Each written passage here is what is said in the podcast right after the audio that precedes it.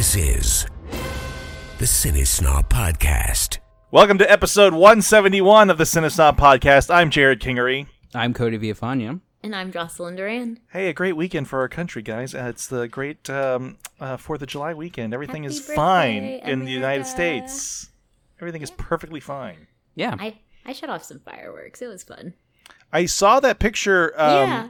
In the you- quarry in, from uh, Parks and Rec. That was my joke. the- yeah, that it was the pit. pit. from Parks and Rec. But where is that? Is that? I- yeah, it was just like in this little rock quarry across the highway from us. So you crossed a highway? I did. It was an adventure. Jeez. I went into yeah, and it was in the city limits. Oh, you're one of those people. God Wow. damn it. I I moving from the south side. It was hard because there was hardly any on the north side. Where'd you live on the south side? I uh, off of Ray Ellison, and last Oh, year I think we talked about this, Yeah, yeah. We just went up to our roof and literally just watched. It was so cool seeing all the free fireworks, and yeah, so Free. I mean, yeah, free, but yeah. for us, Have you ever uh, um, set them off like in a neighborhood? Neighborhood? no, but some people were doing it around here. Yeah, I mean, it happens literally all the time, and like it sounds like they're like literally right next door, shooting over the house. And I just couldn't do that to our neighbors. That's Can I just say that I don't I don't understand fireworks. really I just, well, fireworks. it, they're like little explosives, Cody, Mhm. they're pretty. driven by gunpowder. no, um, I I get it too. Like after a, a certain amount of time, it's like I got it. yeah. All right. Well, and I think people just setting off like like little cheap ass fireworks in neighborhoods just that basically serve to make a loud noise. It's just obnoxious. But I, I, like, also I also Do you hate Christmas also? No, I mean I I, I I along with America's birthday it was I also hate mine. gifts. And uh Happy that's birthday, Cody! right. All Thanks. 31 years old. and I feel every year of it, as as you can hear by my complaining, where I feel like I'm morphing into an old man. Just like these You- these gosh darn fireworks are too loud. News alert! You've been an old man for as long as I've known you. so. That's fair.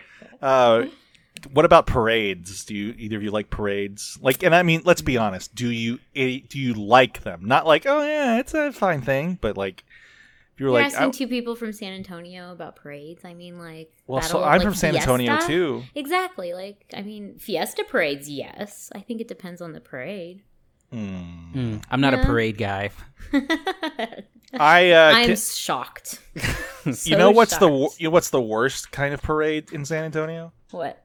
Oh, something was happening. Something fell behind me. Sorry. Um, any river parade that's not a Spurs river parade. Uh huh. Uh-huh, And even yeah. those, even those, I'm like, I got it.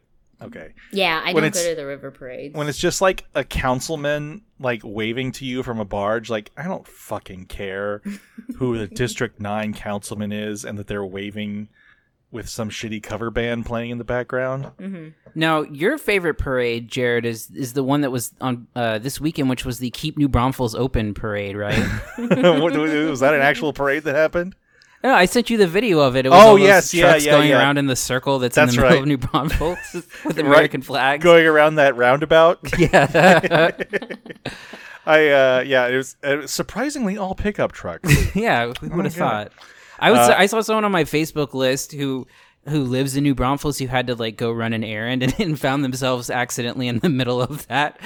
That made Wait, me laugh. where do they go running an errand in that part of New Braunfels? They have to go visit a fucking craft store or like a or like a bakery or something. Yeah, they have an to go artisan visit- bakery.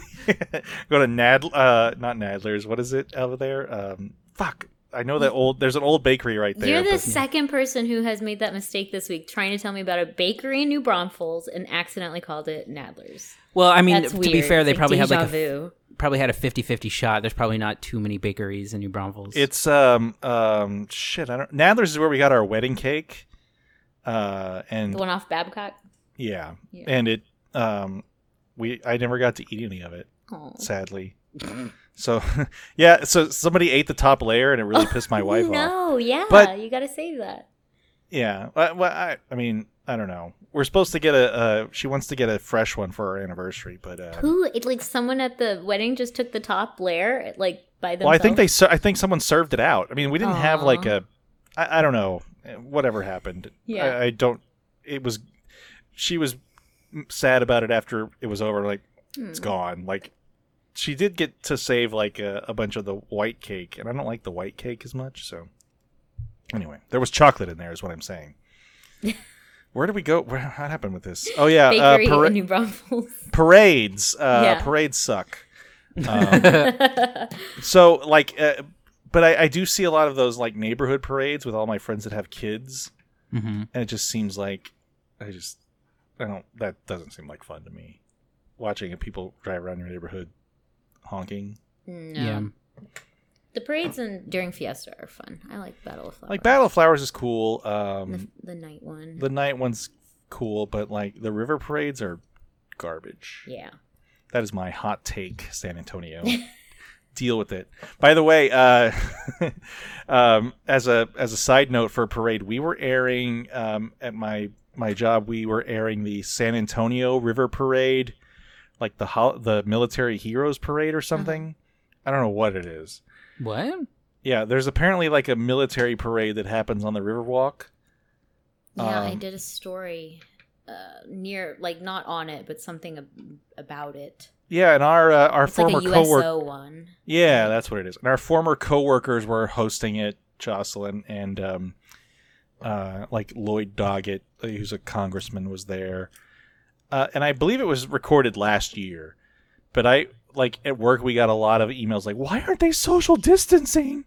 Why are they having a parade?" it's like- no, it's a rerun. And I think it had a previously recorded thing on it. Okay, anyway, good. But yeah. It, I mean, it, but uh, are you shocked that people watching television weren't paying attention to the finer details of things? I'm sh- I'm not shocked that people uh, watching a uh, a uh, A parade on the Fourth of parade July. on the parade on no this is like friday Oh. this is not even the fourth of july it was like the friday morning parade like what um the only parade i did like watching on tv was uh whatever that was it the rose bowl parade that uh will ferrell and um, oh yeah, the uh, Rose- yeah. Uh molly, Molly shannon, did the fake commentary for or like real commentary but as fake people Yeah, the best part about that was uh, the Tim Meadows as the field reporter. That was Mhm. really Yeah. just the bit Funny. they kept doing like yeah. yeah anyway i think we might have talked about parades enough so Mm.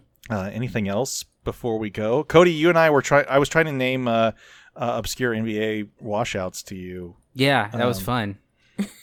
So, uh, Cody, you're playing some like weird fantasy league thing. Yeah, there's a basketball tournament going on right now, and it's like some of the only live sports there are, and I haven't watched live sports in like three months. So uh, I've been watching this tournament and then just like doing random fantasy games, and uh, and I had mentioned that it's like there's some like bubble or not quite good enough NBA talent there. Uh, so you were naming uh, some great. I was uh, throwing out like, uh, you know, like, oh, how is uh, uh, Nazr Mohammed doing, or yeah. Rasho Nesterovic? Yeah, no, it's pretty good. Desmond Mason had a pretty good game earlier. How about Kendall Marcus, Gill. Marcus Fizer? uh, uh, Keith Van Horn. Yeah, Glenn Robinson, the big dog. Wasn't Keith Van Horn the second draft pick behind Tim Duncan? That He sounded was. super familiar, so I'm assuming yes. Yeah. Anyway, I think he was a good good enough player. He could have gone number one. So basically, it's players who are uh, okay with you know being quarantined for however long this tournament is, Yeah, because and the, like getting the shuttled back and forth.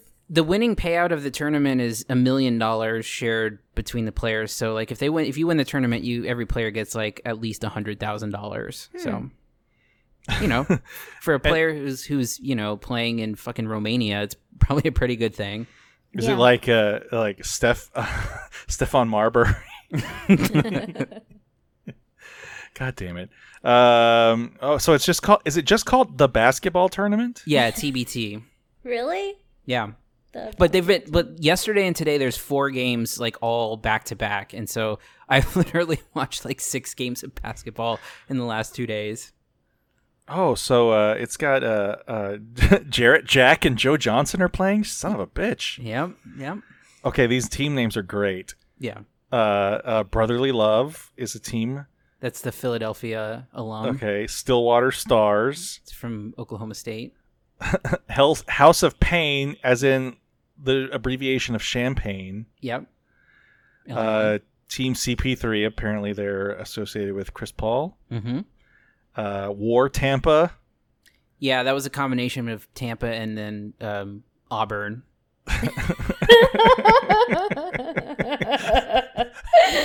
oh my pr- god. Primetime players. Is that Deion Sanders? No, I think that was just a bad basketball team name. No. Oh heard that. Heard These that. cracking me up. Heard that. Eighty. yeah, heard that is uh, Marshall H-E- Thundering Herd. Is that is the eighty part of? No, sorry. Never mind. That's the score. I'm sorry. Uh, Peoria All Stars. hmm Um, armored athlete. Yes. Power of the like, yes. I can power of the paw. Power of the Paw is Clemson. Uh, Team Heinz. That's a catch up. No, it's um, Hines Ward. Team Hines is a is a player that's not even in the tournament, but he named the team after himself. Heartfire. uh, Stop. Men of Mackey. hmm Yes, of course. So I assume the the uh, the the inflection on this one is is important. It's sideline cancer. What? No, wait, sideline cancer, right? yes. Okay. Yes. As in, put cancer on the sidelines. Right. Uh, Golden Eagles. Oh, okay. I get it. I get it. that one took me a little while. Sorry. Golden Eagles. What a lame ass name. Golden Gold- Eagles is Southern Miss. What about the Champaign one? I'm interested. Oh yeah. That- what? So that's What's El- that- that? That's Illinois. So Oh, the, okay. the college Ah, is there, it. and so so basically, if you have six or more players from one that all went to one college, it's considered an alumni team. Okay. So it's a lot of players who played together in college, but like didn't make the NBA, but they're reuniting to be in the tournament. So I'm just gonna do a couple more of these. Um, Red Scare. Uh, the Russian Big, team. yeah, Big X. Uh, Boheim's Army, and then uh, this one. Uh, they're this they're coming up. Uh, what is today? The fifth. So coming up on Tuesday, they're playing against uh, Sideline Cancer. Is uh, Challenge ALS. Yes. Ah. So one of That's those two diseases will get defeated. Jesus.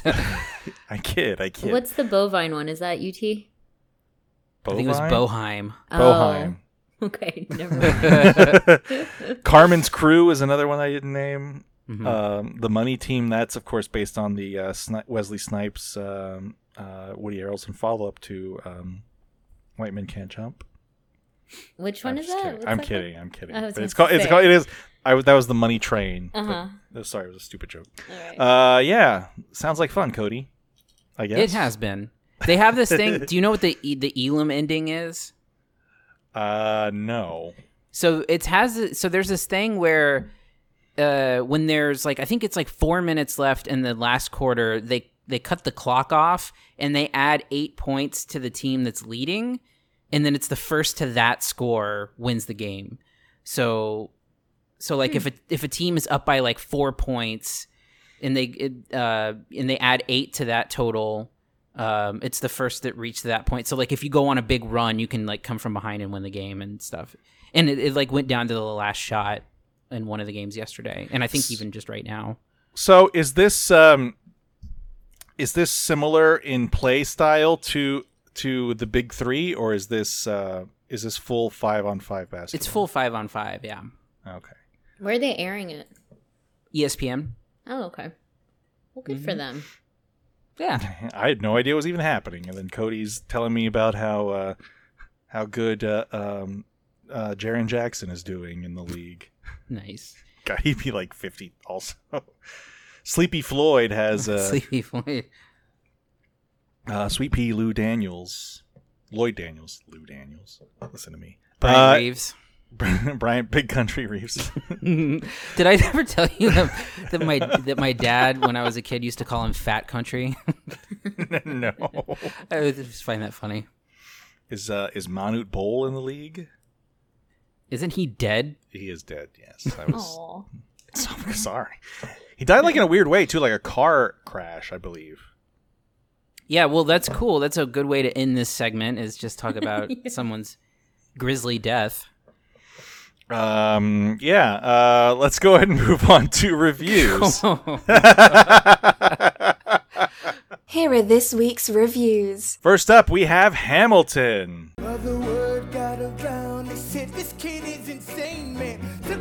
collection just to send him to the mainland. Get your education, don't forget from whence you came. And the world's gonna know your name. What's your name. Alexander Hamilton. My name is Alexander Hamilton. And there's a million things I haven't done. But just you wait, just you wait. When he was ten, his father split to follow years later. See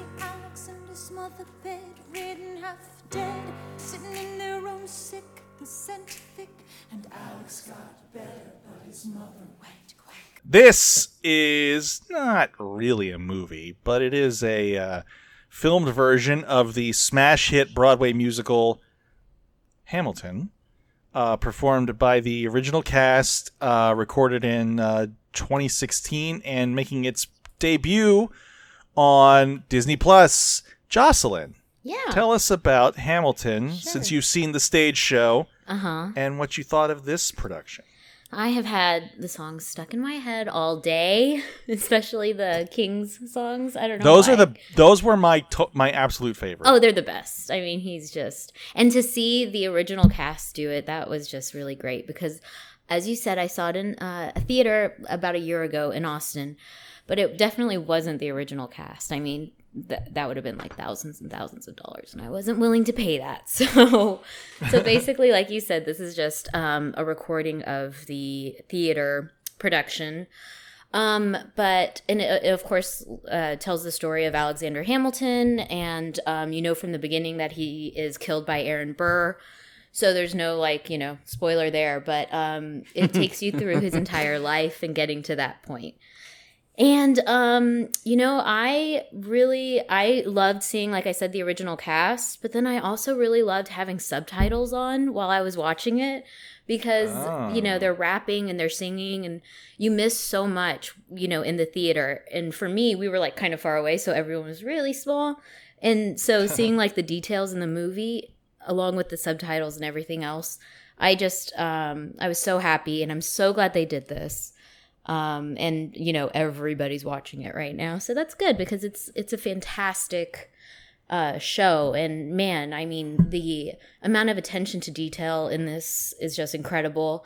Um, seeing Lin Manuel Miranda actually do Hamilton is like, what else do you want? Like, you have to watch him do it. I mean, it's his baby, you know? And um, yeah, I just, I loved it so much.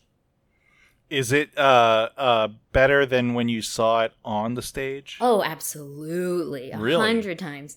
Again, just because like you know, when you're in a theater, you're you're kind of like trapped a little. You can't leave. Like it's so nice to be able to pause and like do your own thing and have subtitles, like I said. But um I will say I always and I thought this when I saw it live too, that the um the this the first half I think is way too long. Like when they stand on the boxes, I can't remember what song it is, but I've I've always felt like that is the end of the first half and it should have gone to intermission after that. And instead you have like five more songs. And even in when I was watching the movie, I was like, wait, maybe they got rid of intermission. Maybe they're not going to do that. And then, like, three songs later, it came about. So I feel like the flow of it would be better if it had been shorter, but that's just like a critique of the actual theater production. That's not, you know, they couldn't take away uh, songs from that. Um, but I, I did think that it's a little heavy on the first act. Um, and I thought that when I first saw it too. Cody, what did you think? Well, it's it's kind of it's it's a bit challenging to appropriately review this because I think as a film and and technically, I mean, look, if you want to get down to the nuts and bolts of it, it's MPAA rated, so I mean, I think it, it classifies as a film. And I kind of want to come back to this and don't let me forget to talk about like Oscar prospects because I have some thoughts. But um, you know, it's difficult to to to really because it's I mean it's a it's a filmed version of a stage performance. So you know, is there impressive filmmaking? I mean, not really. Is there filmmaking decisions? You know, there's decisions of close ups and things like that that you'll never get and be able to replicate in a theater setting. Um, and I think that there's a few things to get past um, when you're kind of looking at it because I think the whole thing is a little bit inherently silly and goofy.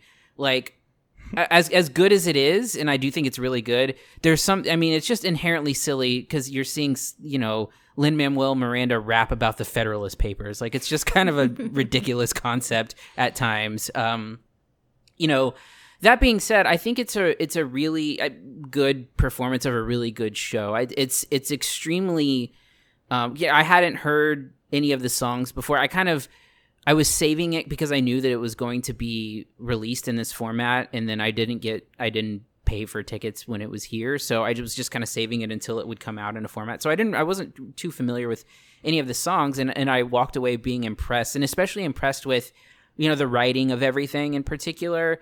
You know, um, one thing I didn't know is basically the entire thing rhymes.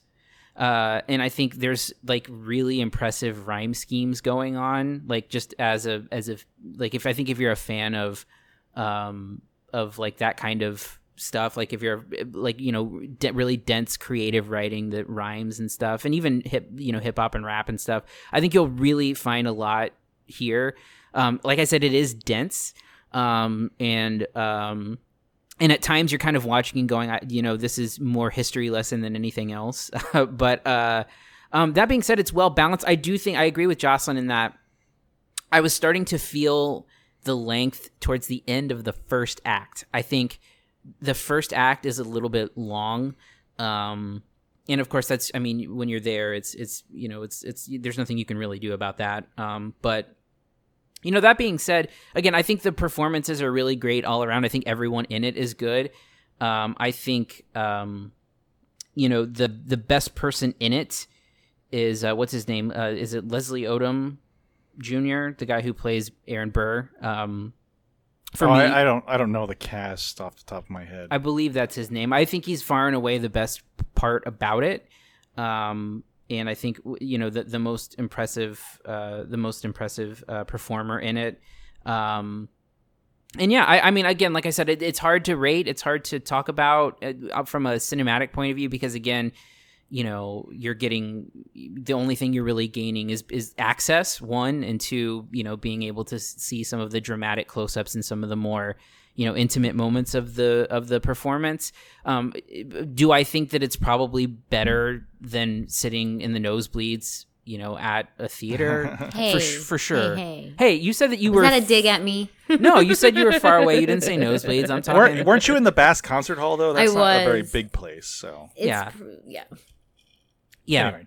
anyway is it better than being in the nosebleeds yeah for sure and i think um, you know having being a musical theater novice uh, i think i've seen i can count the amount of musicals i've seen on one hand uh, I, I was i walked away being really impressed with it Yeah. Um. I, again, I um, I uh, my wife and I have done a few of those um, musical theater performances that they've like they uh, streamed Phantom of the Opera like two months ago now into this quarantine.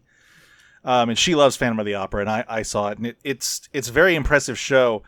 Um, and I kind of feel the opposite. Uh, uh, well, okay, and this is a very impressive show too, and I want to clarify what I feel the opposite of. I feel the opposite of Cody. You um, rather watching it at home. I'd rather watch it live, honestly, uh, because I, I like the. Uh, they're two inherently different mediums, and the idea of having like your eye drawn at a stage production as opposed to the camera uh, pointing that out in that same stage production is something that I think is a significant difference in the enjoyability of it.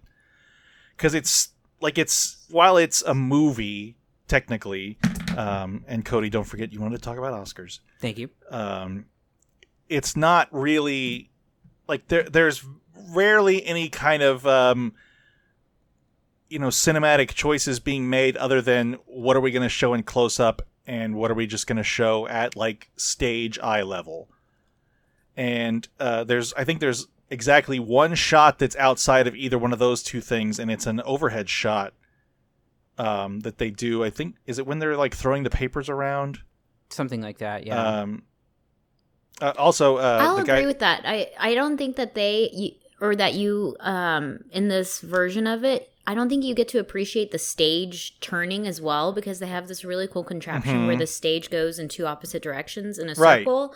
And I only noticed that a couple times during this and when you're when you see it live they use it a lot. Yeah, yeah, and that's that's kind of the thing I'm, I'm talking about. Is the stagecraft is lost in this version, I can totally see that. and um, you know it, it's it's a it's a it's a the price you pay for having it on you know a streaming service or, or in a movie theater or whatever.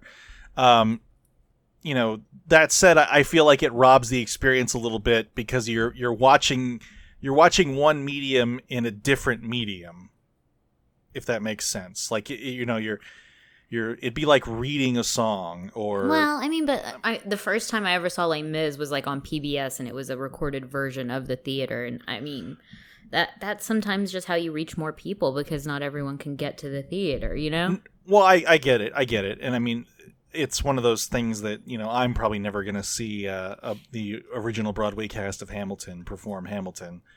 But I, you know, I would like to see Oh, I do show- recommend it. On that note, there's a YouTube video of them doing it at the White House. Uh, the original cast doing my shot for President Obama, and it's so good. And that's what I used to kind of like always watch over and over again because I couldn't go and see the show. Um, so yeah, if you look that up, it's it's awesome. Oh yeah, I, I read about that. Um, but you know, it, it's I don't consider that a. I mean, it's it's no one's fault. It's just that that's a different thing here in this. Well, Uh, I mean, here here's the thing, and, and this is more of what I mean by it. And I've saw this discussion happening online, which is when I say better to watch it on TV than in the theater in the nosebleeds, I literally mean that because I think part of the thing about Hamilton was that it was the it, you know for years and years it's been the hottest ticket to get. So I mean, if you if you are, you know, I think one of the criticisms behind it has been access, where you know it's it's hard to access for a lot of people because people don't have hundreds and hundreds of dollars to be, th- you know, spending, and if they do, they might be, you know, again in the cheap seats, and and and I think for access purposes, I think that it's it's you know i think it beats being because i mean i've seen one of the musicals I, I saw book of mormon at the majestic and i was way way up there. And it was not i mean i, I felt extremely disconnected from everything and and and so i i can ga- i can just base it on my own experience where i would rather watch something like that but i mean i think you know one of the benefits is that it does give access to a wide group of people who probably never would have been able to see it otherwise so i mean yes but it's it's i think in my in my view, it's kind of. I, I mean, I think you you were trying to say this, but it's it's kind of apples to oranges, and I think it's its own thing. Um, but I don't I don't know that it's fair to say that um, that it's that it's you lose the intimacy because I mean it's just a completely different thing. It's like it's like someone saying that you know watching Queen at Live Aid would have been completely different being there, other than you know the power on TV. Like, of course, yes, but it's it's it's a different thing, and it's still you know something where you're getting to enjoy like the artistry of it. Well, that's- oh, I was gonna say just that. Um, that's why I loved the Chicago movie so much because they kind of incorporated both. It was like an actual movie, and Right. then they also had like the um, stage versions of the songs, and that was like perfect for me. And that w- was a movie. I mean, talk about Oscars. I think like it ha- it got Best Picture, Yes. and and so this kind of I can see how this is.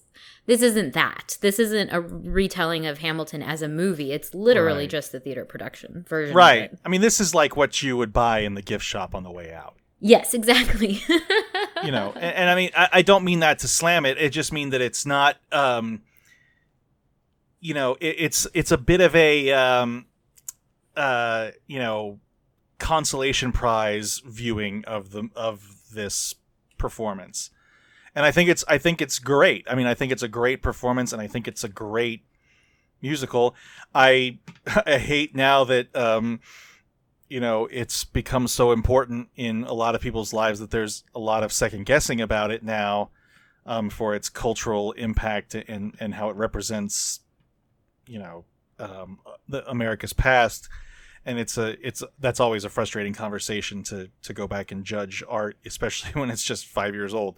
But uh the idea that that that a movie version of this might come someday I assume that's probably in the works somewhere It is. The screenplay's been written, and I think Lin Manuel Miranda was just waiting for enough people to be able to see it. So, and I Yeah. think, and I think it could be if if they if they like throw a huge budget into it, it could be like crazy.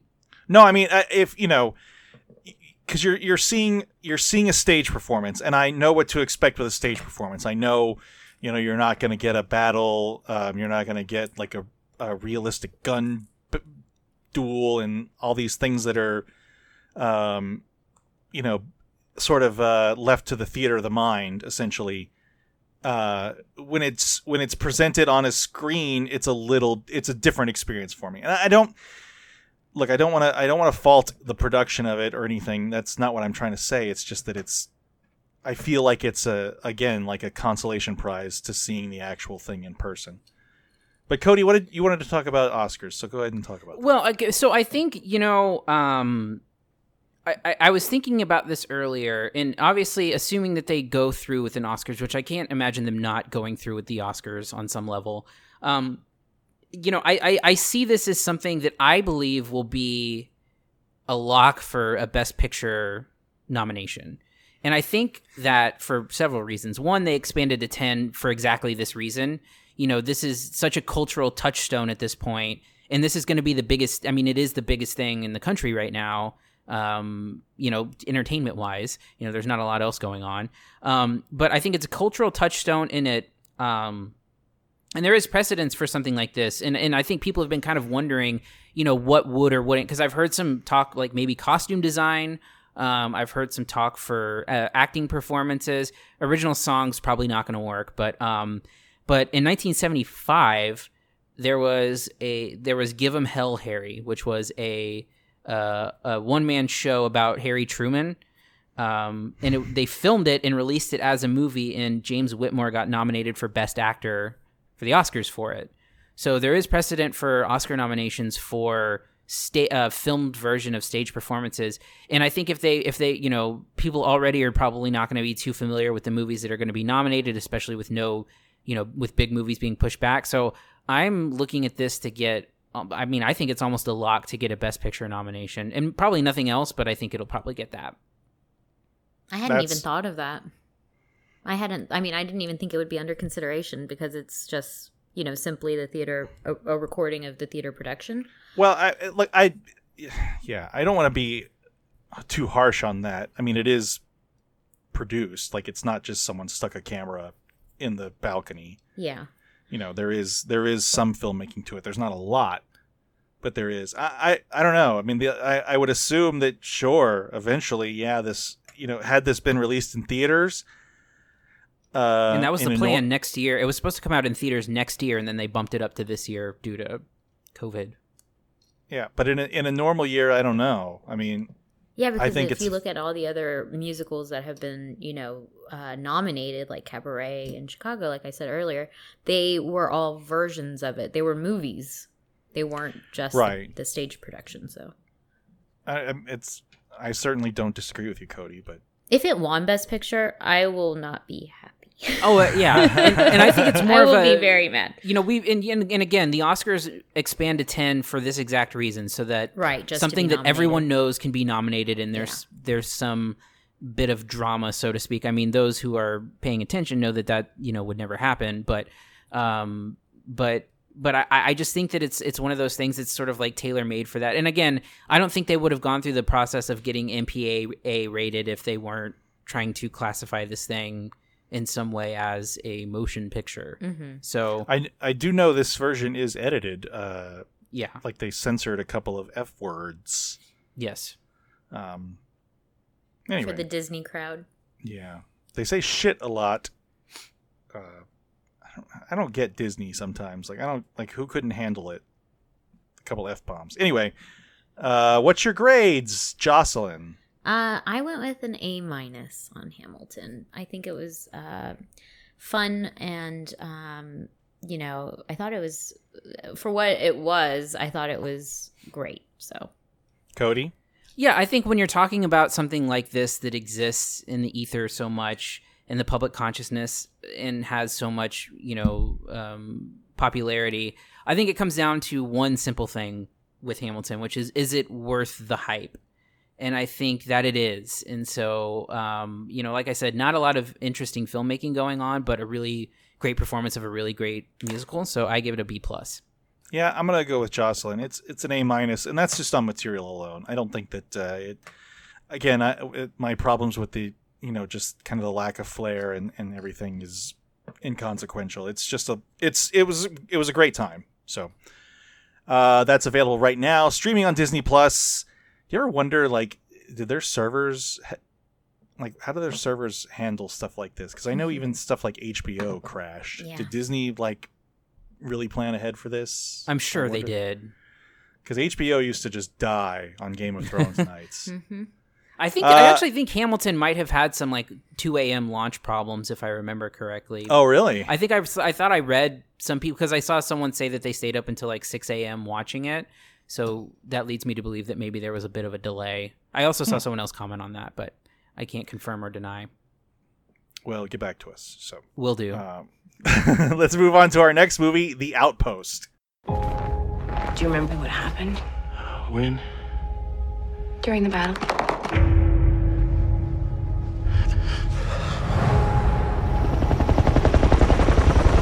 Welcome to the dark side of the moon, gentlemen. Aren't we supposed to be on top of the mountain to win this thing? Our job is to separate the Taliban from the ordinary people.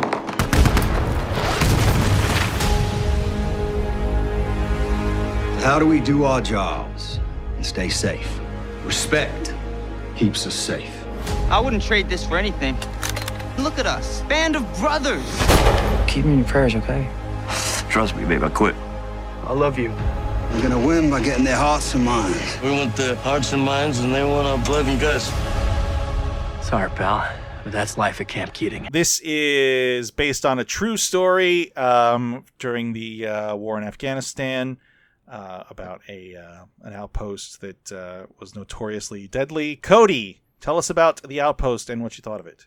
Yeah, so so like you said, it's it's based on a true story. It's actually based on a uh, a book that was written by Jake Tapper uh, from CNN, and uh, it kind of tells the story about this outpost. Like you said, it was notoriously deadly, mostly because the it was kind of in a valley um, that that basically led um, led the the people inside the troops inside to be sitting ducks. You know, they were out, they were exposed, they they were surrounded um, and uh, and it was a really dangerous spot for for them to be in. And so it kind of tells the story about um, you know the people that were there, and then and and then kind of like the final battle that broke out there. Um, with with the movie like The Outpost.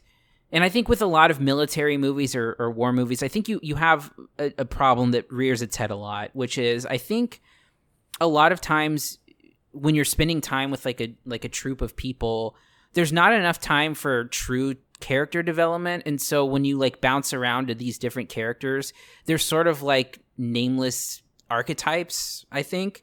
You know like you have your you know you have like the um, the the guy who's egotistical and then you have the hothead and then you have the wimpy guy and then you have you know the you know the guy defying order. Like i mean it just it just seems like it falls into these like archetypes of, of military movies.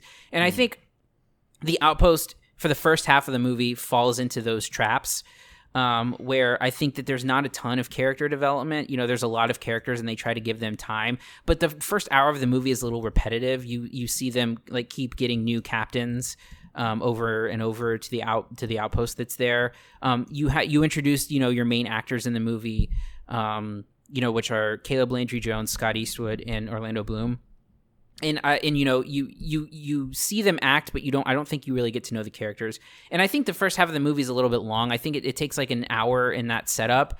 And i really think when you don't have a lot of character development going on you can condense that to like 30 minutes. And i think once you get to the hour mark you get to the second half of the movie which is essentially a big battle scene. I mean it's like an almost an hour long like uh uh you know uh war Like a know, scene. siege, yeah. yeah like it's yeah it's like a like a firefight and um the last hour of the movie is really really good and um i think that you know this is not like a big giant hundred million dollar hollywood movie it's a really small like or modestly budgeted movie and they do a lot with what is presumably a little and i think the last hour is super tense it's got um it's got uh, I think some really impressive camera work, like some really good tracking shots. I think it looks really nice. Mhm. Um, I, I think that, um, uh, like I said, it's super intense. You actually see like acts, like the acts of heroism that that sort of this battle is known for. Um, you know, I think it, it, it does a good job pulling in the the um, the emotions of that, and I think you get to see finally like the legwork that that was put in by the performances pay off. And again, I don't think that it has interesting characters, but I do think it has good performances. Um, I, I think Scott Eastwood is pretty good. I, I can't recall a time seeing him better. I think that there's in the first half a little bit too much of a tendency for him to like squint and scowl and look like his dad um, w- which seems like a purposeful th- it, like in the first half it really feels like a purposeful thing. And he looks fucking exactly like him so it's super weird. Um, but i think you know the real breakout star is caleb landry jones who again i couldn't tell you like the arc of his character but i can tell you that the performance he gives is really really phenomenal. And um, yeah i mean i think what you end up you know you could have had a 90 minute really tight um like really good movie and i think it's a little bloated and ends up being like a two hour pretty good movie but i think the last half of the movie I, I was telling you this earlier jerrod this is the first movie i've seen during covid times that i feel would benefit from being seen in a theater because i think the last hour of that movie would have been great in a theater Yeah. um, but but yeah i mean I, I walked away being um, you know, not super interested in the first half, and then finding the the last hour to be pretty riveting. Jocelyn, what did you think? Yeah, I uh, agree with the Caleb Landry Jones thing. He made the movie for me. I walked away like, who is this kid? Apparently, he's from Texas. And I'm a huge fan now because uh, without that performance and that part in the movie, I was I wouldn't have really enjoyed it. Um, but the second half, I mean, was really incredible. And um, I think Cody's right that it just took too long to get there, but once you do, it just really pays off. And I would have loved to see that in the theater because I was like on the edge of my seat, like holding my breath the whole time. Um, but the first half, I mean, there's just a lot of repetition. There's a lot of night scenes, and you really can't tell what's happening. Um, too many characters. You don't really have any, you know, invested interest in any of them until the end. And I wish they had set that up a little better. Like who is going to be the characters that we're going to follow during this uh, ending battle scene, um, and talk about uh, actors who look like their dads. When Mel Gibson's son walks on the screen, I literally was like, "Is that Mel Gibson? Like, why is he making a movie and why is he pretending to be a Who let him twenty-year-old?" I literally thought it was Mel Gibson. It it was like seeing a ghost. It was so crazy. Um, but everyone else, Scott Eastwood, I thought was so boring. Oh my god. It was just like the typical, you know, like just I don't I just like a typical character for this type of a movie. And that's why I think I loved Caleb Landry Jones so much because he just like really sold the character like uh, just acted his little butt off at the end. I was just like that was it for me. That was the best performance I've seen in a long time. Um so yeah, it was uh I was I I was not liking it, and then the end really sold it for me, and I I would even recommend it, uh, you know, for other people to watch because because the second half is that good. Yeah, um, I- I'm gonna agree with uh, with the two of you. It's there's there's too many uh, characters that are hard to distinguish from one another, um, and and I I assume that's kind of the the price you pay of, of telling the story of these real life men that died, uh, and and you know also the others that that had these acts of heroism. Um, but I do wish it were kind of a little better delineated. There does seem to be a lot of day in the life stuff. Um, there's a pretty, you know, some pretty heavy foreshadowing as to what's going to happen. I mean, other, other than the fact that it's a true story, uh, you know, there's a pretty heavy uh, bit of foreshadowing. I want to say like half an hour into the movie. Um, I think it's their second. Is it on their second or third commander? Second or third captain? I when they go like scouting in the hills, and it's basically like telling you exactly what's going to happen in the second half of the film. Yeah, I think that's the second commander. I think. Um, that said, though, that that second half is is amazing, and it's um, you know, it's it's clearly um, you know, very visceral, um, low budget, I, I guess, but it's really hard to tell. Yeah. Um, there's some, I, I assume, some really great drone shots. Mhm. Um, there's uh, especially on the bridge uh, that I'm thinking of. There's a scene on the bridge where um, Yeah. you're following two characters across the bridge, and then like it it the camera pulls away and then goes back in, and it's really really great looking. I Um, love. I keep going back to that scene, like from the first Yeah. half of the movie. That's really the one that I kind of continue to think about. Yeah, um, you know, and, and then by the time the, you know, the kind of shit hits the fan, and and, and there's this siege on the on the outpost. It's um, you know, it's it's riveting. Um, I I, ju- I do just wish I I got to know the characters better, and I, I think that's the biggest problem of the whole thing is that it's just hard to keep track of who's who. Um, yeah, but uh, but I think all these uh, and here's here's a thing that I'm very thankful for that this wasn't directed by someone like Peter Berg who turned it into like a single person story. Yeah. Sort of like Lone Survivor. I mean, I guess that's what it was, but um, this is more of a like a um, but but you know, like you can't like there's there doesn't seem to be anything kind of um kind of fictionalized here. Yeah, You I- uh, yeah, and I think again with with because I think I think the fact that the performances are good kind of like boosts it like a like a half letter grade for me even because I think that if you if you had lesser actors in there I think it still would have that second half still would have been pretty good no matter what.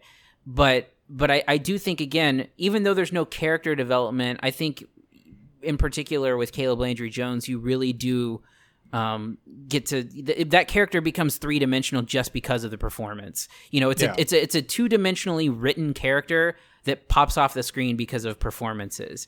Um, I I don't I don't know what Jocelyn has against Scott Eastwood, but I do think that that that wa- I I did I did find you know that that character to also pop off the screen due to the performance. I think it's maybe the impersonation of his dad that you were talking about. It feels like inauthentic to me. I don't. I feel like he's trying too hard to be the cool guy, you know, and it's boring. It's like shows some uh, Look, diversity in your performances. You know, it's like really just kind of being like I'm a badass. and Okay, so like, look, great. so look, okay, you can't you can't love a badass and baby teeth and then get mad at Scott Eastwood here.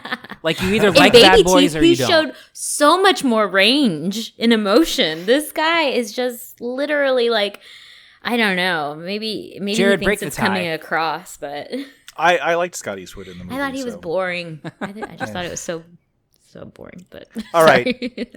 Grades, Cody. Yeah, like I said, I think I think this this would have been a barely recommendation due to the first half had the performances not been good, but the the performances kind of swoop in and, and save it. So I give it a solid B. I think I think that that the the last hour of the movie is is um you know like like if the, if it if the movie would have been just that or maybe like 15 minutes of setup and then that it would have been a, an, a phenomenal movie but i think it, it just has too much bloat on it to do it so a solid b for me Jocelyn? And I went with a B minus. Just um, thinking back to it now, I also forgot about the the jokes that didn't really land for me. There was a lot of like attempts at humor to kind of I think try to break up the seriousness of this, and I just was like rolling my eyes at those quote unquote jokes. So I uh, am going with a B minus. You didn't like the guy uh, the dog the sh- thing. Which dog? Oh, the dog. No, I, I was going to talk about the guy coming out of the shower naked to, to fire to get into a firefight. Yeah, there was that. There was that. There was the picture of the dog. There was a cu- the guy who's like, "I'm quitting smoking, baby," and he's smoking. It's like, okay, I don't know. That just those fell flat for me. Yeah. Well, uh, I'm going to give it a, uh, a a solid B. Okay, let's go ahead and move on to our next movie, Desperados. I thought by the time I was 30, I'd be married. Just chill on the guys, you know? Yeah, I'll just casually take a year off of dating while my ovaries rust and grow barnacles. Oh. I have a blind date. Hi. Um, look, Wesley, you seem like a great girl. The timing's not right for me. I'm sorry, what? Unbelievable. Ah! Oh my god. Who are you? I'm Jared Sterling. What do you actually know about this guy? He wants kids. He owns a duvet cover. What more do I want? I think you may be the perfect girl. Jared's ghosting me. I'm gonna do an email. Do an email! In case you're wondering, I'm doing great, except for the fact that five days ago your penis entered my vagina and I haven't heard from you since. your dick is bad. Hey, you get a dumb tattoo. Suck on this. And send Wes, is that you? It's Jared. I'm in Mexico. I was in a bit of a car accident. My phone's at the resort. I'll call you when I know more. This is a Netflix original uh, romantic comedy, I guess. uh, question marks are my inflection. Uh, Jocelyn, tell us about Desperados and what you thought of it. I get the pleasure of talking about this wonderful movie. That's why we um, we got a woman on the show so we could talk Yeah. about these. Uh, Yeah, you guys like this kind of stuff, right? Uh, oh my god! I'm so glad that you said that because like it was so insulting to me the entire movie. On top of just the general content of it, but the um like implications that this is how women are were just like really insulting. So it's about uh Nad- what's what is the main character's Nasim name? Pedrad. I'm sorry. Nasim Pedrad. Yes, yes, yes.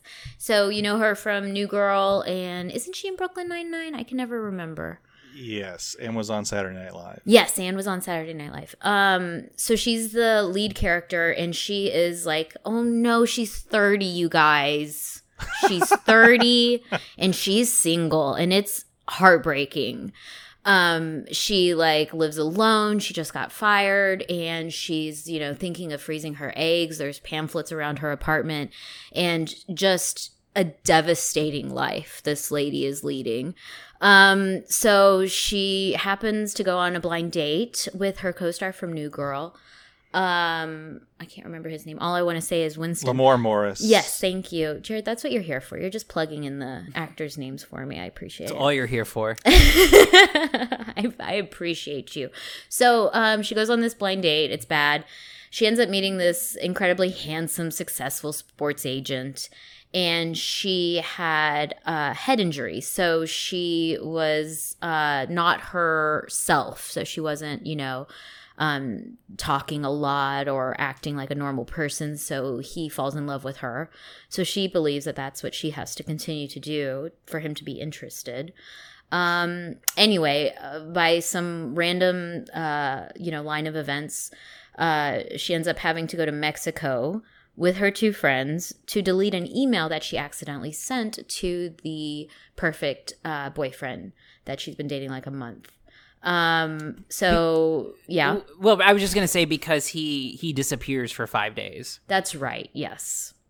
Uh, And without turn- an explanation. and it turns out he was in a car accident. Right. He had had an accident. So then she has to try to retrieve this email. So she heads to Mexico. I mean, this is all very plausible. And, um, Is- you know, what, what else? Oh, uh, also at the resort just happens to be um the gentleman that she had gone on the original blind date What a weird coincidence, I right? That, by the way, in a, in a movie full of terrible things, that is the worst. that they just happen to all be in the same place at the same time in a different country makes no sense. Uh, so I don't even know how to approach one of the most ridiculous things about this movie. Um, other to than to say, Cody has said that he has seen some crazy things in you know shows and movies before, and I've been like, well, okay, that was a that was you know like maybe a little overblown. This was the most ridiculous thing I've ever seen in a movie, and I, I told Jocelyn, would you describe it for our listeners? Okay, I do. You, do you think we need to say spoiler alert, or I? I told I- my. it- it's not plot related. okay, so I told my sister and my mom about this yesterday, and they were like dying laughing. They couldn't believe it. Also, um, I said, well, basically, the she's you know out on this like date in the middle of the ocean, and she starts getting humped by a dolphin. Okay, I mean, like, wow, that's already crazy enough. And she's like, oh, it's hugging me, you know. Oh, and the other guy's like, no, it's not. Then the the dolphin jumps out of the water and slaps her in the face with his penis. And I'm not joking. That is literally what happens. And I could paint you a picture of this dolphin's penis. That is how like vivid they made it. And I'm can I thinking can I like, commission that or no? who- I will. I'm gonna do a watercolor of it because it's gonna be beautiful. Ooh. Who did she owe money to or like lose a bet for? Like, if I was reading the script and I saw that, I would just be like, nope, that's a hard pass. and then my sister was like, where is her family? Like, why didn't her, you know, doesn't she have a sister to say, no, you can't do a movie where you get slapped in the face with a dolphin's penis? Like, no. Anyway. the rest of the movie, I mean, it kind of follows the same like you know romantic comedy trope. You know who she's gonna end up with. Um, I knew from like the very beginning, and um, and I'm not like you know some savant about finding out how movies end. It's just legitimately. It's just your female intuition. yeah, that's right. oh my god, you guys! I'm over thirty and I'm not married. I'm gonna die. Anyway, uh, what else? I think it's funny because Nasim. Pedrad is like 38 in real life. Yeah, right. Like- so how would she agree to that? And she's like super hot in the movie. It's like you don't have any problem finding, you know, a, a, a person to date. Like, come on, they're like gorgeous, like all of them. Anna Camp too. That was pretty funny. She was she's in there along the way as a best friend. Um. Okay, so I think I've reached the end of that.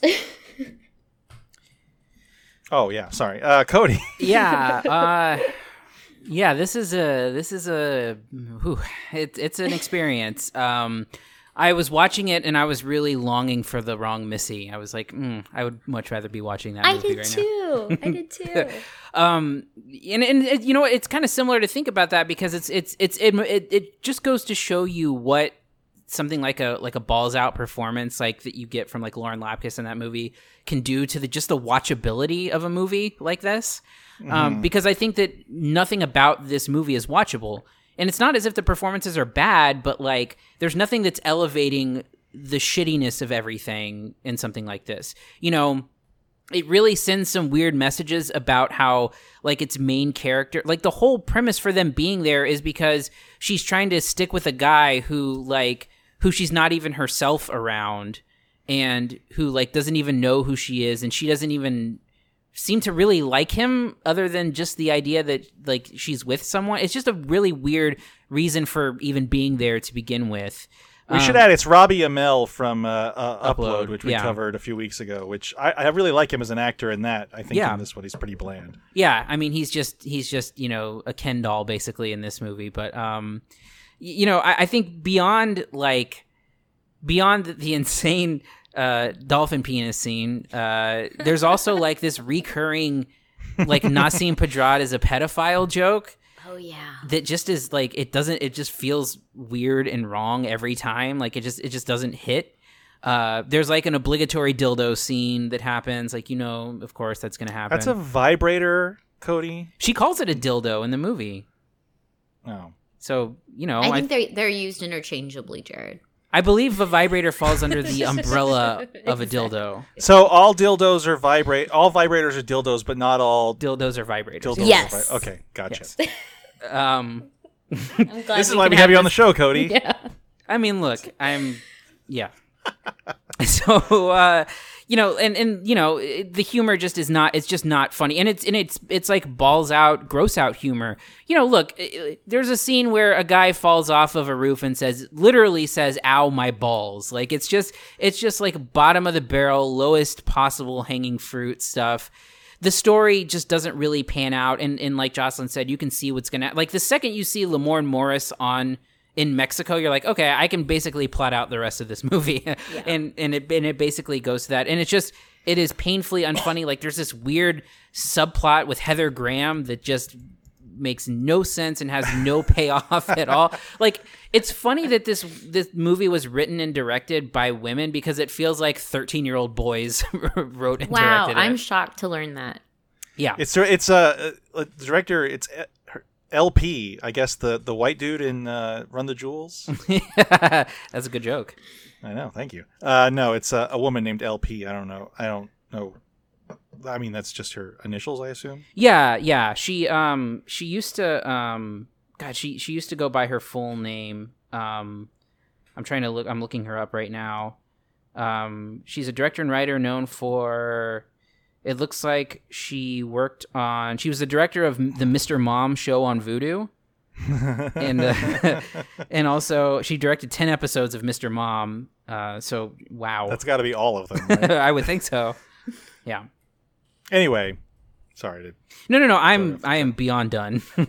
So, um, I was trying to think what was uh, Lamorne Morris in that terrible. We saw him in a terrible movie recently where he played like a British guy. Oh, that was um uh the Vin Black the Vin Diesel movie was it uh, Bloodshot? Bloodshot. That's right. Yeah, uh, f- poor Lamorne Morris. It's just it's it's a terrible gig.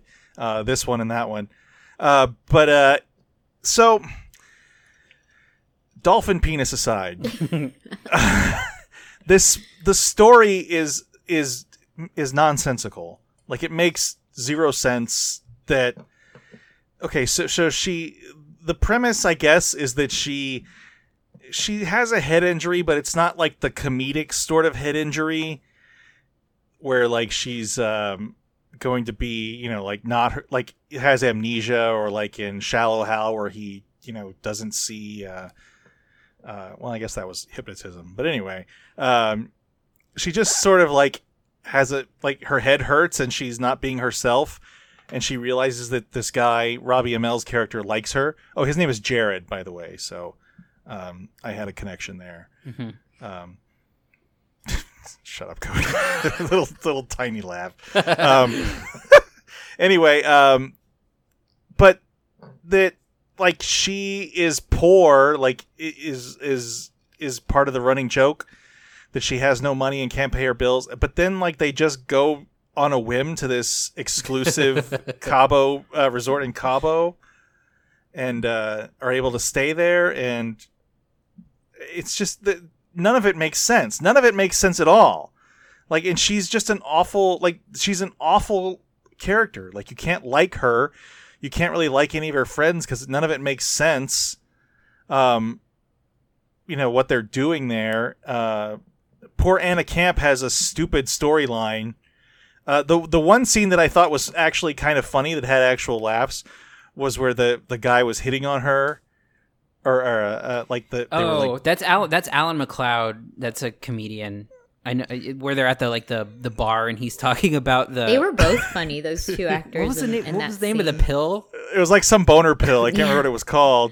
But then he's just started saying like really filthy stuff to her. Like, oh, I guess I don't have anyone's chest. Whatever.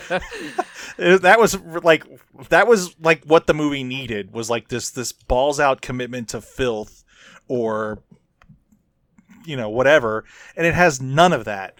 Um, even those characters disappear. Like I guess the the one character is, uh, I assume, played to be gay Yeah, I think in that that scene implication. and he takes a you know a, a, a liking to the other woman i can't remember her name in the in the film um that's not anna camp or nasim pedrad.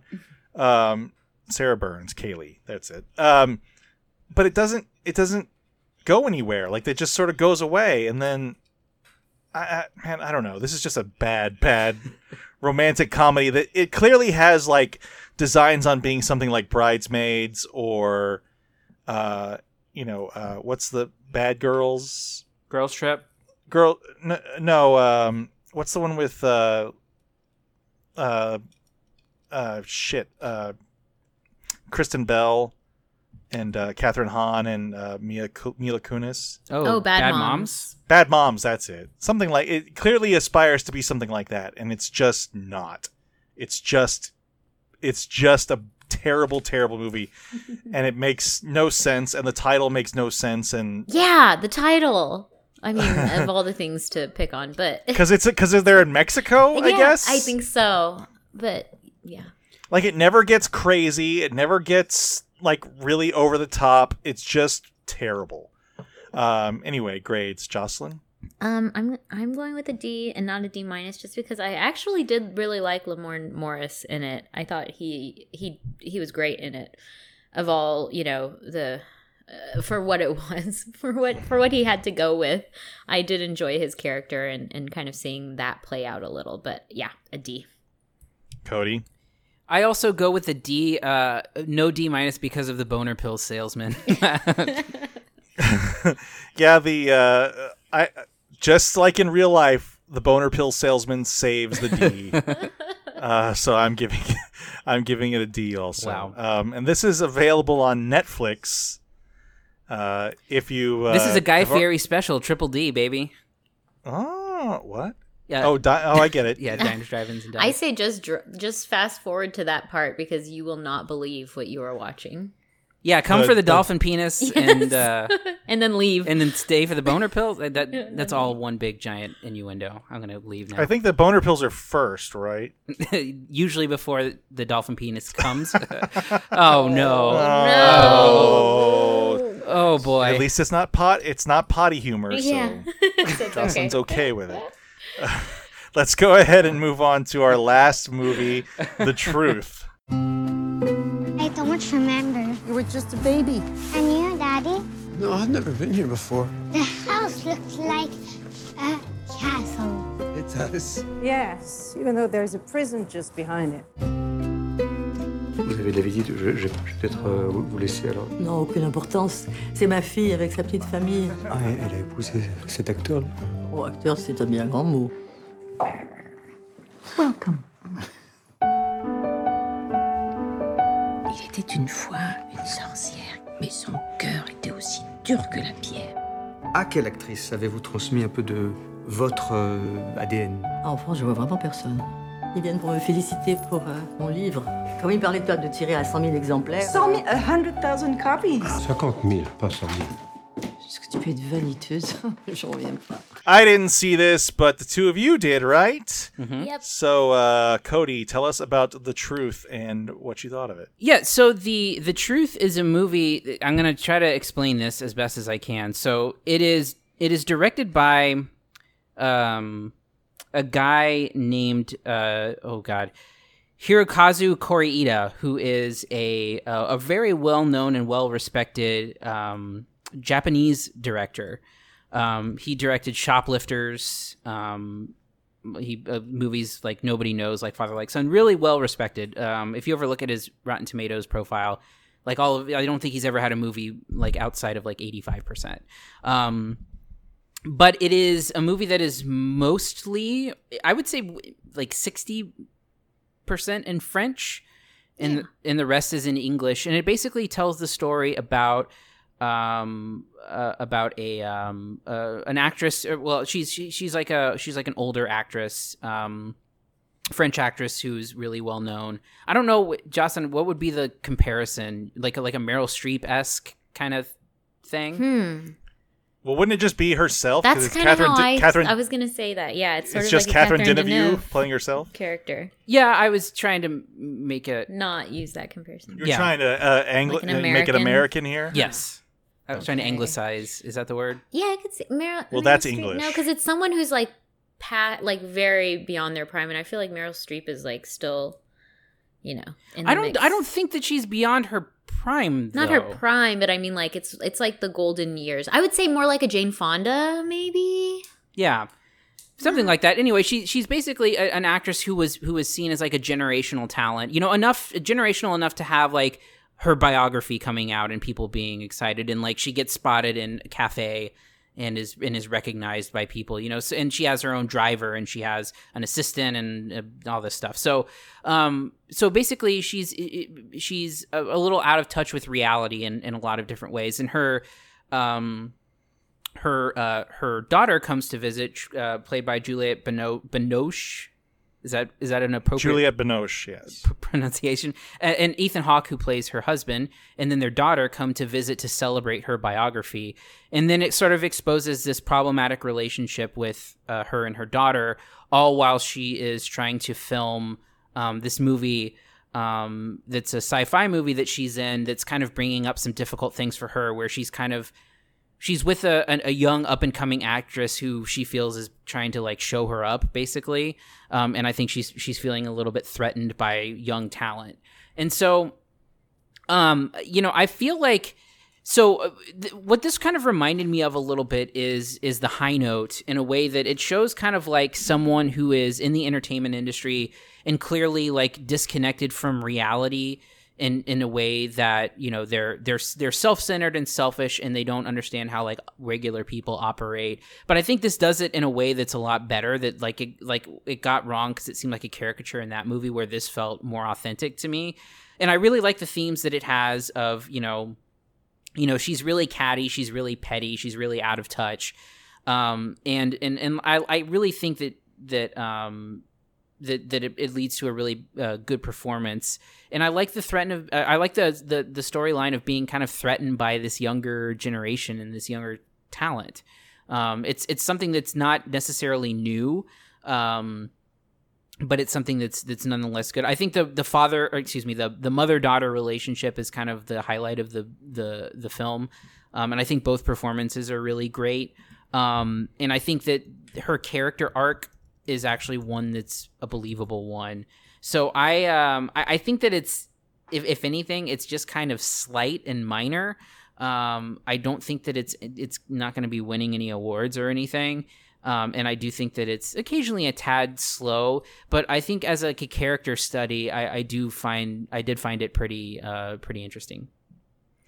Jocelyn, what did you think? Yeah, um, I agree. I thought the sort of um, way that they showed the complexities of the mother and daughter relationship was super fascinating and really lovely, and um, and and also just showing, uh, I think, how you know this character played by Catherine Deneuve is like dealing with a lot, a, a lot of things that you know have gone on in her life and um, this role like cody said is kind of bringing them all up and making her kind of confront them along with her daughter also being there um, you know coming from america not not typically being there.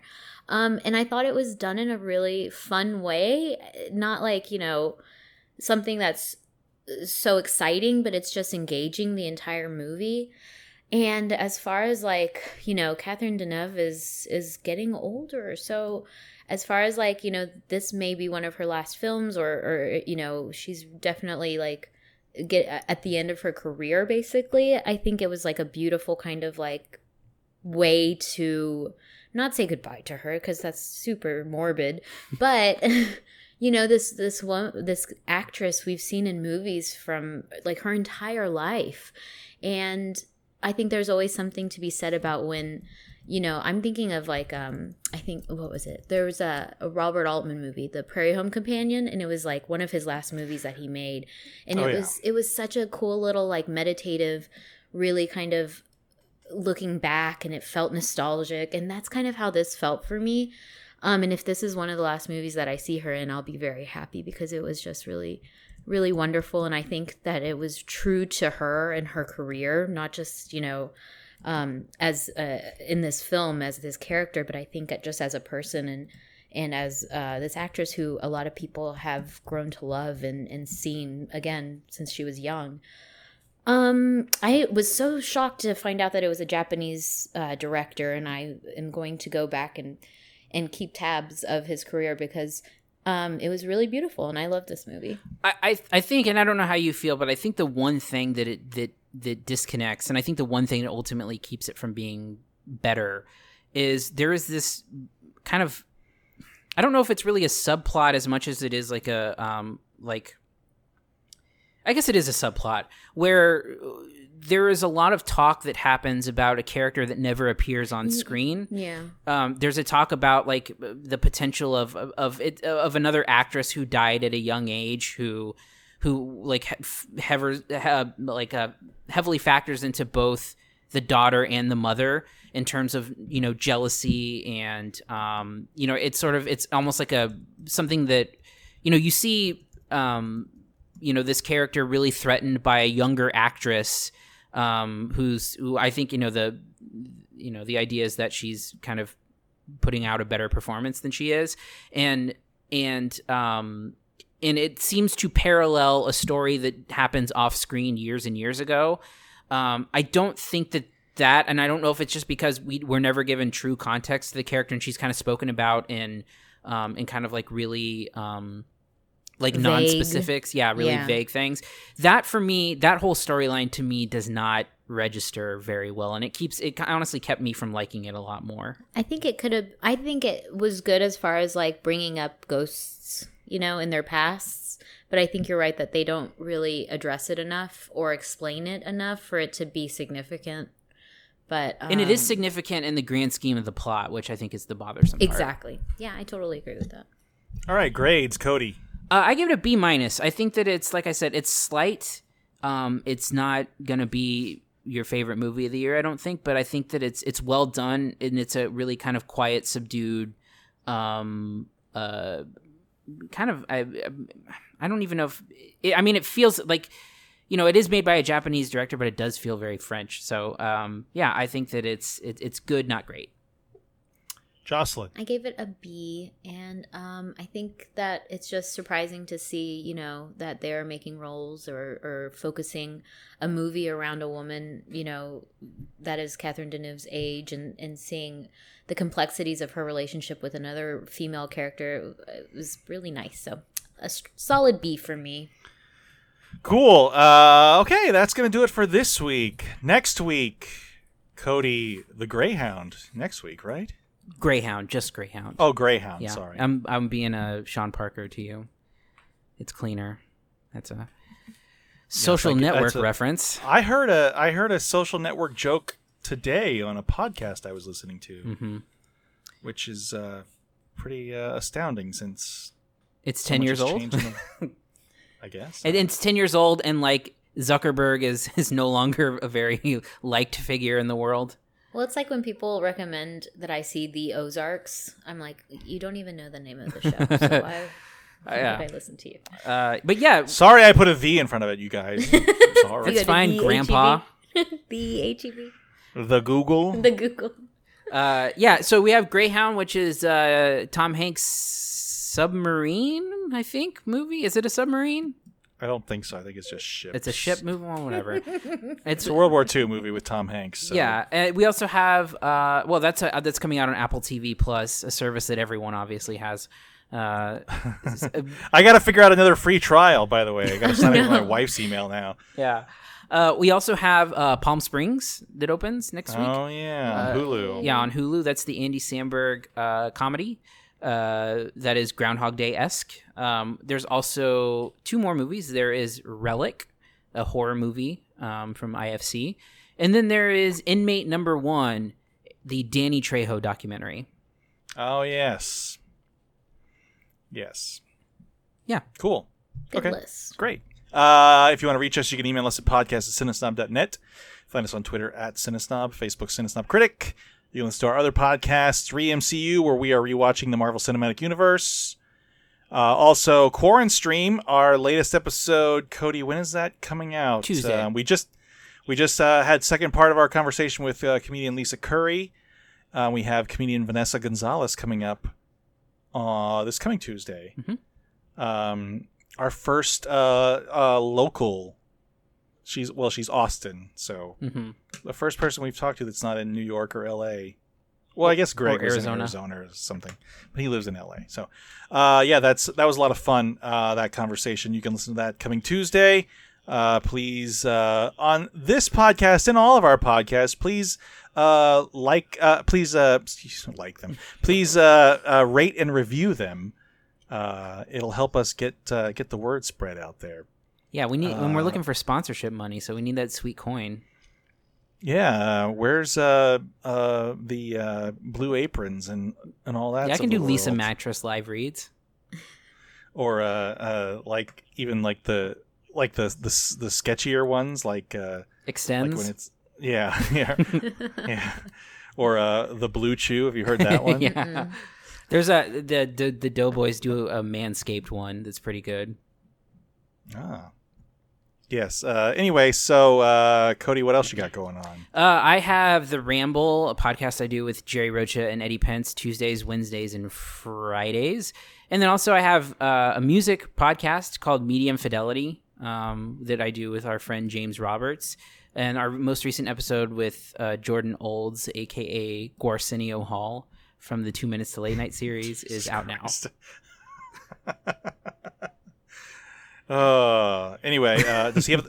So does he have the dong pound since he's Gwarsenio Hall? No, I, it's just a it's just a name. He does have corpse paint though, so It was an Arsenio Hall Gwar. no, no, no. I, I got it.